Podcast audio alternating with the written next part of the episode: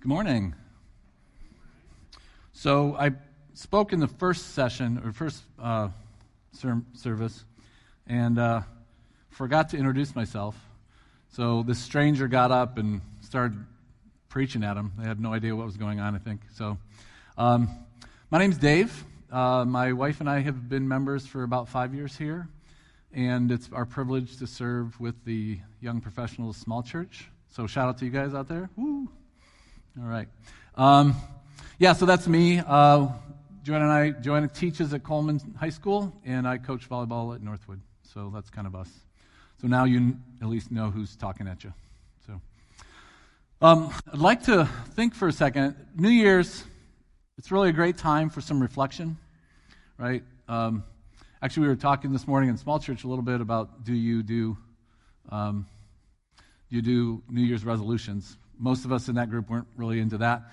But the New Year's, whether you do resolutions or not, it's just a natural time for us to take a little time and reflect back on the past year. So for me, as an example, we started off, my daughter got married in January, then my niece was married in December, and my father-in-law passed away in December. So for most of us, twenty twenty has been a bittersweet year, and it's been that for us. But so it's always a good time, New Year, to, to kind of reflect back and think about how things have been going in the past. And then you also look forward, right? And again, some people do resolutions, some people don't. But so today what I'd like to do is talk with you about worship.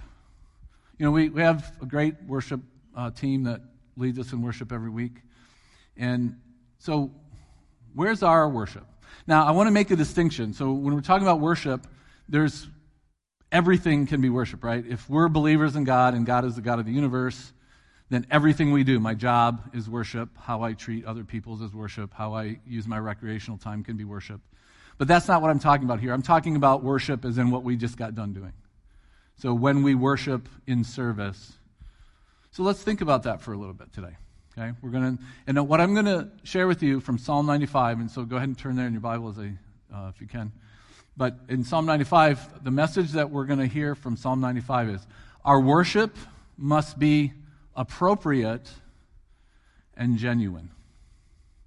Our worship must be both appropriate and genuine.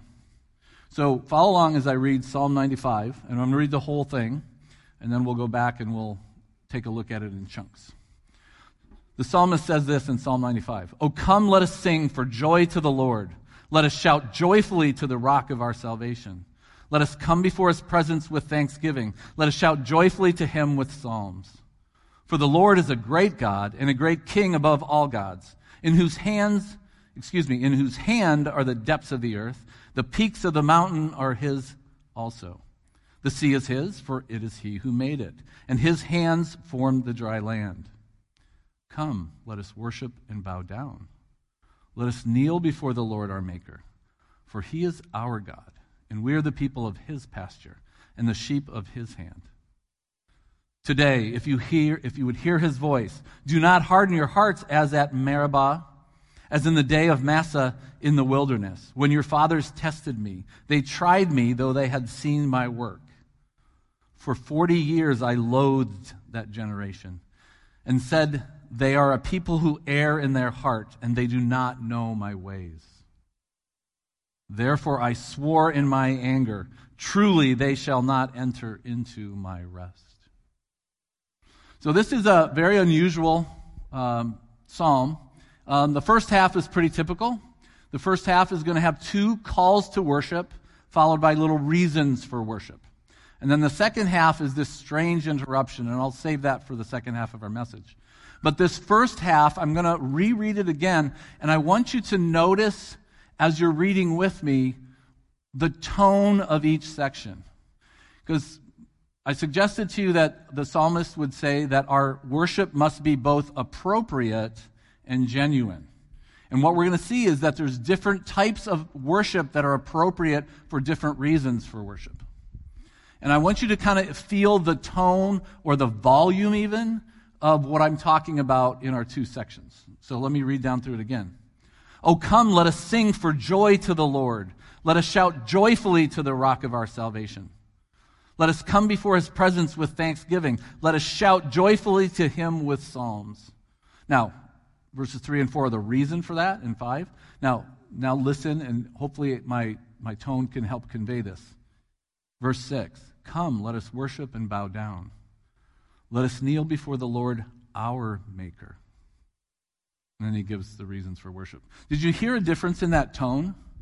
I want you to look at the first few verses again, and I want you to notice, I want you to notice words in there that imply volume or exuberance. And so I'm, I was a former college professor.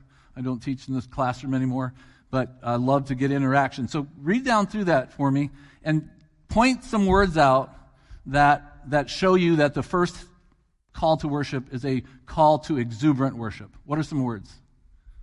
Joy. Yeah, certainly not a dirge, right? Mm-hmm, mm-hmm, mm-hmm. No, it's joyful. Good. What's what's another word? Noise. Noise. Good. Shout. Thanks for shouting that. That was awesome. Yeah. Yeah. Pardon? Thanksgiving. How many people love plays here or concerts? Okay, what do we do at the end of a concert if we liked it? Yeah, right? Uh, ap- and well, so this is, I always do sports after. How many of you like sports?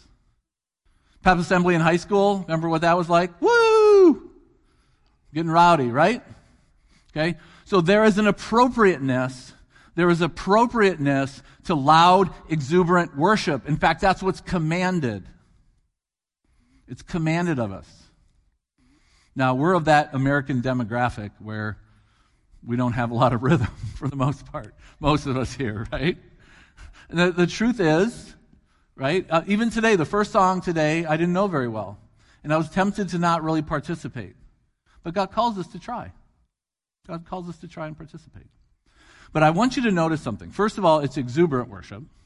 But I want you to notice the reason, and there's a connection between the exuberance and the reason for worship.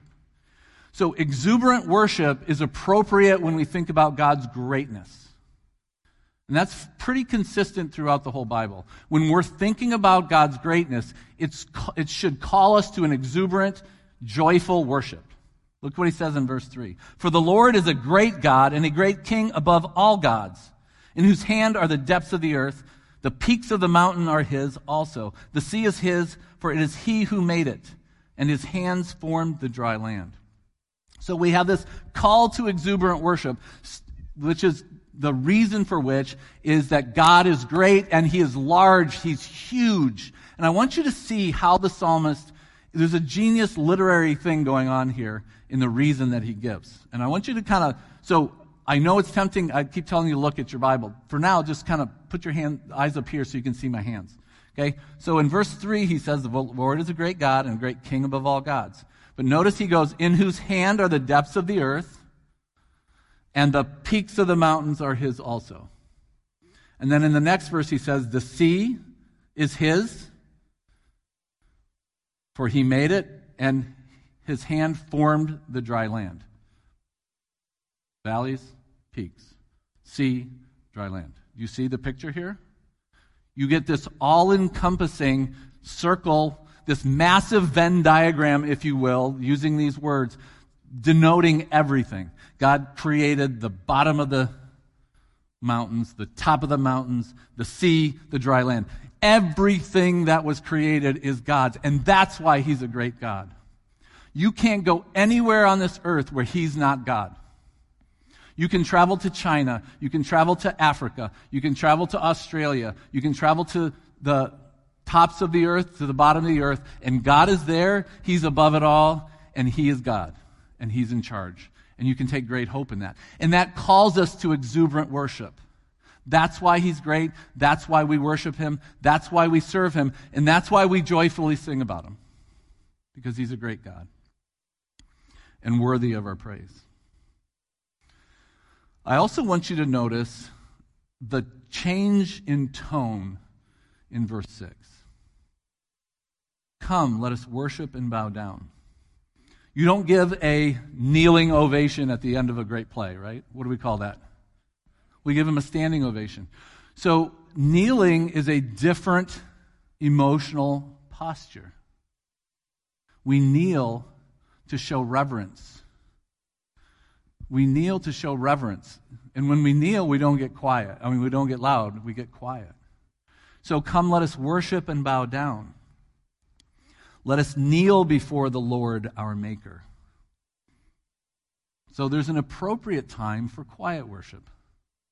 When we focus on God's closeness to us, His nearness to us, we, we have a quiet, reflective, relational kind of worship. Now, I want you to note, the first half is God is big, and then it's God is close. Notice the words that he uses. He is, whose God? Our God.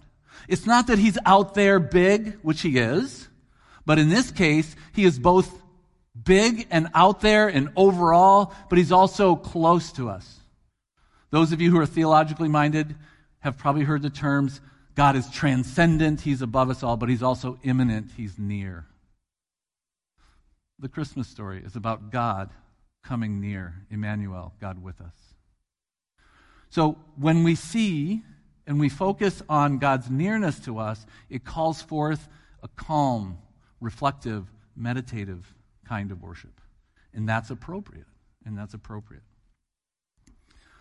I'm really fascinated. I, I, I think the biblical writers are literary geniuses. I really believe that. They do such amazing things with the use of words.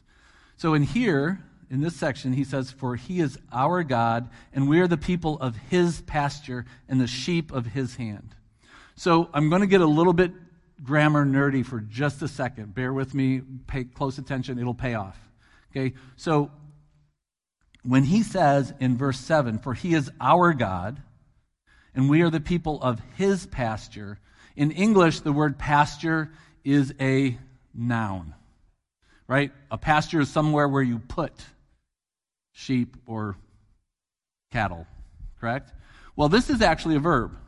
So that's actually a good translation of that might even be, we are the sheep of his pasturing. Okay? So we are the sheep who he pastures. So the implication here, well, one more little nerdy grammar thing to that. So what that's implying is, from its grammar, is that there's an ongoing sense in which he is pasturing us. So instead of instead of him being instead of focusing on the fact that God is big, he's above, we can't go anywhere, we can't do anything that he doesn't know about or isn't in control of, now he says, look, if you are a follower of Christ, you have a relationship whereby God is your shepherd and he shepherds or pastures you. You can't you may be going through the worst things in your life right now. God is shepherding you if you'll if you'll let him. You may be suffering in a way that you are not even willing to share with anybody. But God, right now, even in that moment, he's shepherding you. You may be experiencing relational issues. You may be experiencing physical issues. God, right now, if you let him, is shepherding you. If you'll let him. And that's why we have a call to contemplative, calm, quiet, relational worship. So let's talk a little application. We've hit the first half of our section here. So let's talk a little about application. God, come, these are commands. Come, let us worship. Okay, let us sounds like it's, a, oh, optional. These are actually commands. These are commands. Okay, so you don't have to come up here and be a part of this great worship team to engage in worship. You can worship to the best of your ability. Maybe you think that your voice is horrible and you don't want anybody to hear it. That's okay. Engage quietly. Just sing to the best of your ability where you're at, and as God gives you confidence, then belt it out. And guess what? Nobody cares if your voice is horrible because we're just praising the Lord together. So let's engage. Let's engage in worship to the best of our ability. Let's look at it a second. Don't be afraid to engage your emotions. Worship is supposed to be an emotive experience. Worship is supposed to be an emotive experience. Now, a fair warning here. The way God wants us to operate with our emotions is our emotions don't drive us. Did you get that? Our emotions don't drive us. Truth drives us and drives our emotions. That's a huge thing in your life. By the way, and if you ever get if you get a hold of that, it's going to change your life in many ways. Because if you're driven by your emotions, you're going to be a wreck. But if you're driven by truth and your emotions flow from that truth, now God can really work in your life. But so don't be afraid to engage your emotions. Focus on the truth of that. So uh, most of these songs were new to me today. The second time through, in the second service, I was able to focus more on the words. The first time I was just trying to go, Mama, what am I singing? Uh, right? This time I was more engaged. I was like, that's a really cool song. And I was able to engage that, which freed me to engage my emotions in my worship. And I'll, I'll be honest, I, I'm one of those guys. I'm not super emotional. I'm emotional, but I just have learned to suppress it like most of us, most guys, right? And then it blows up, and then I'm crying like a baby. And no. You get the idea. So, but don't be afraid to engage in that worship. Don't be afraid to engage in the worship. All right, here's one. Try to avoid, try to avoid controversies about musical styles. Okay, nothing can rip a church up more than fighting over musical styles. Listen, the Bible never, never tells us what style of music to worship with. It doesn't. It commands exuberant worship. It commands quiet worship.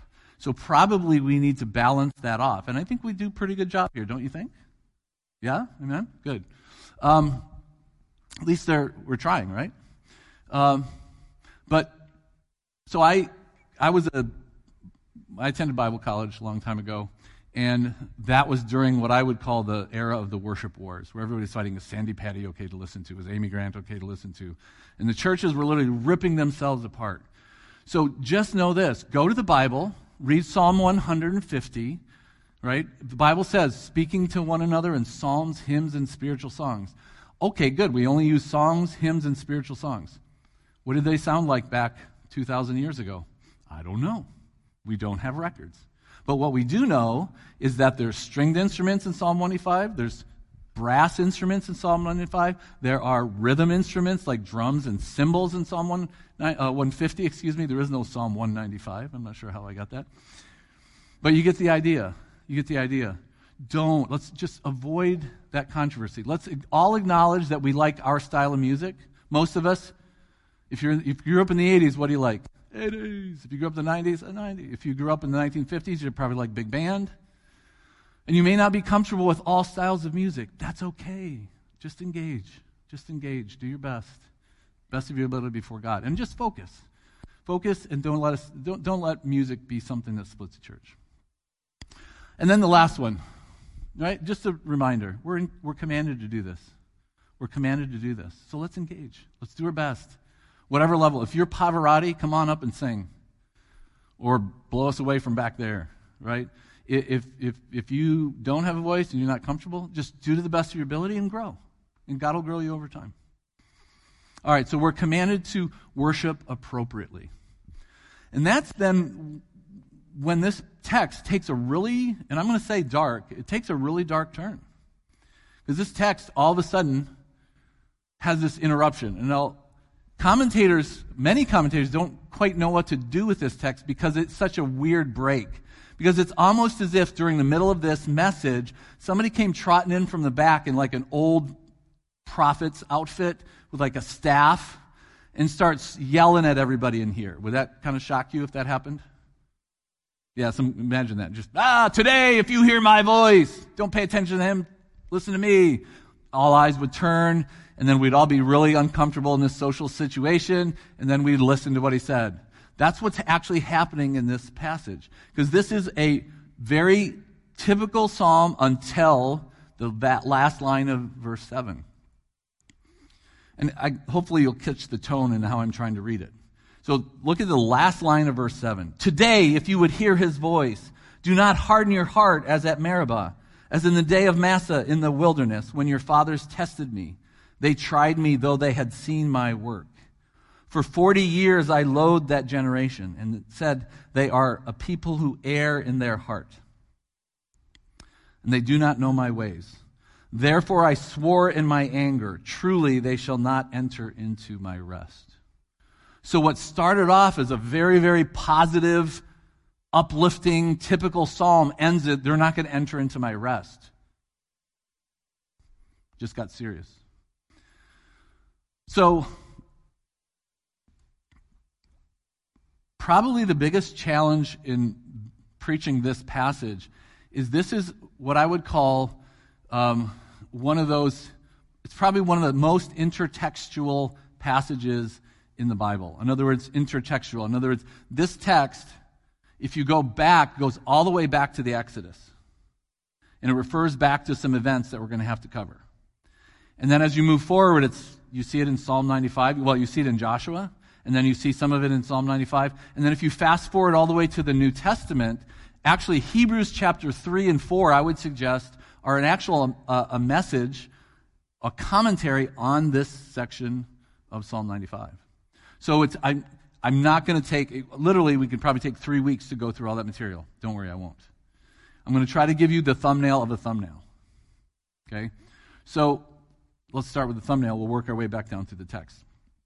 It says this, today, if you hear would hear his voice, do not harden your hearts as at Meribah, as in Massah, as in the day of Massah in the wilderness. So this is a reference, this is a reference to the nation of Israel as they came out of the Exodus and they are just about to come to Sinai and receive the Ten Commandments. And he says, do not harden your hearts as they did at Meribah and Massah, uh, Massah and Meribah. Massah and Meribah, um, well, let me just kind of cover the story real quick. So when you when you go to Exodus seventeen, which we won't turn there, the children of Israel who have come through a great number of experiences with God. God has delivered them from slavery using the ten plagues, literally turning the water of the Nile to blood. He's seen them, they've seen God open up the waters of the Red Sea and let them walk right through. And after experiencing all those things, they get to this place near Rephidim, and there's no water there. Now, God has just turned the water to blood in Egypt. He's just opened up a sea and let them walk right through, and they get to this place where there's no water, and they're like, hey, there's no water. We don't trust God. Did you bring us out here to die of thirst? And Moses... This is where Moses strikes the rock and the water comes out and he provides the water for them. But Moses names that place Massah and Meribah, which means testing and contention. Because this is a place where the children of Israel showed their lack of faith in God and they tested God and they contended with God. Excuse me, I'm going to grab a little water here.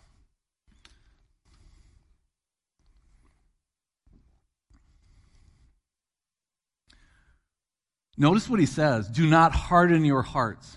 So that act of testing and contention was not just, oh, we want some water, we're thirsty. It was an actual questioning of God and a contention against God and a revelation of a hardness of their hearts. So this is a serious thing. This is not a, this is not anything to be looked at as if it's just trite. Then he says in verse nine, when your fathers tested me, they tried me, though they had seen my work. So back in Egypt, they saw the ten plagues. They saw God deliver them through the Red Sea. They get into the desert, and one little thing, and they're, man, I want water. And I question, does God really care for us?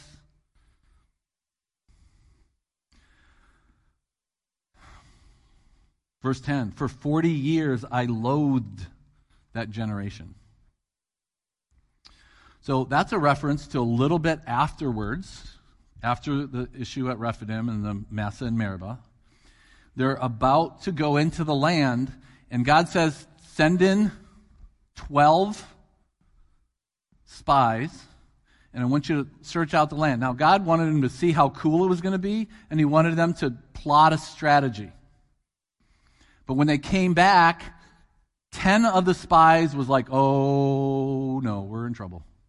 They have giants in that land, and we can't take this. But two, Joshua and Caleb, said, give me that mountain, man. I'm going in. Right? We're going in. We trust God. And Israel sided with the ten instead of the two. And when Israel sided with the ten instead of the two, God condemned that generation to wander the wilderness for forty years, dying off slowly until that whole generation had passed away, and then the next generation gets to go into the promised land. For forty years, I loathed that generation. They were such an evil, unbelieving, hard-hearted people that God loathed them for forty years while they died off.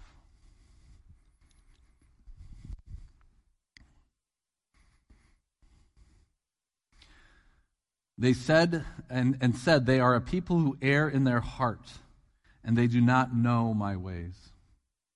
So what we have here is people who are in the nation of Israel who are not believers. Okay? They're not believers. So verse eleven, therefore I swore in my anger, they truly shall not enter into my rest. So that term rest is a really interesting term, because once they crossed over, once that one generation of Israelites passed away and God crossed them over the River Jordan, the book of Joshua will consistently use the word rest. Joshua gave them rest. And it's this beautiful picture of what the nation of Israel was supposed to experience in the land. God was giving them a place where they no longer had to wander, a place where they could work and grow crops and earn a living, a place where they could establish a center of worship and go and worship on a regular basis. It was rest. So this is the weird part about this text, and this is what comes up in the book of Hebrews.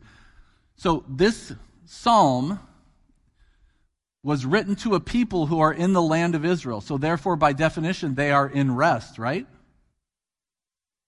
And yet he says, they will not enter into my rest.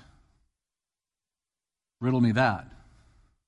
So in other words, there is a rest, a kind of foretaste of ultimate rest. The nation of Israel went into the land and they experienced a taste of what eternity was going to be like.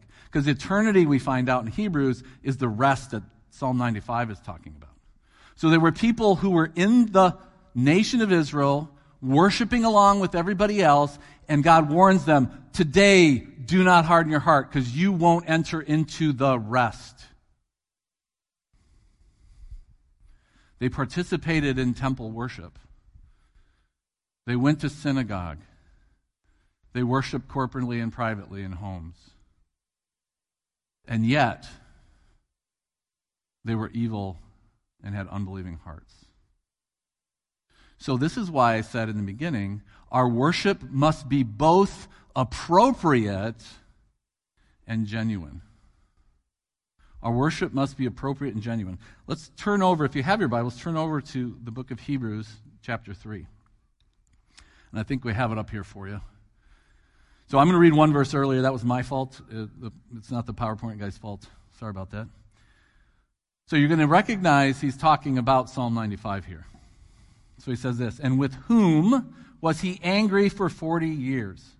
Was it not with those who sinned, whose bodies fell in the wilderness? Remember, he loathed that generation for forty years. And to whom did he swear they would not enter into his rest, but to those who were disobedient? So we see that they were unable to enter because of unbelief. Wait, read that again. We see that they were unable to enter because of unbelief. I'm sorry, how do I see unbelief? Can I kind of peel your head back and go, oh, there's the unbelief right there? Or can I peel your heart open and go, oh, there's the unbelief right there? How can I see unbelief? By their behavior. And that's the point this text is making. It's a really great, another genius play on words. We see that they were not able to enter. The verse before it said they could not enter because they disobeyed. Oh, so it's all about obedience. No, it's about their heart, because it's an unbelieving heart that causes this disobedience. How do we know what you really believe? How do you know what I really believe? How do we know what politicians really believe? How do we know about whoever? We know by what they do. We know by what they do. So it's not that you're saved by your works. We're saved by grace, but the works that we do flow from a genuine heart of belief, and God creates that in us. And so we see that they were unable to enter because of unbelief. And that's the warning for us today. That's the warning for each of us today. It's a warning for me today. It's a warning for you today. So let's let's talk about some application here. Let's bring up the first application, if we will. We must examine ourselves to see if we're in the faith. At this new year, it's a better time than any other for us to go, okay, am I really a believer? Is this thing, am I serious about this? Well, what's the first thing I can ask myself? Have I made a profession of faith? Have I ever come to a point in my life where I've bowed my knee to God and said, I need your help, I'm a sinner, I accept your free salvation? Have you ever come to that point?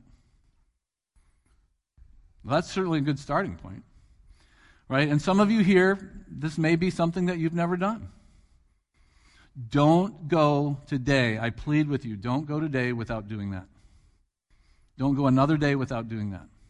Because God, you will never come to God unless He draws you. And some of you may be feeling that drawing right now.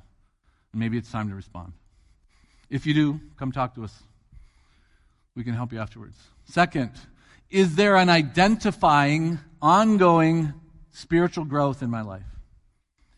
Can I look at my life and say, I see that God has been working in my life over time? Because God didn't just come to save you from the consequences of your sin. God literally came to save you from sin. In other words, He is going to take sin out of you, and eventually you will never even be able to sin. How cool is that?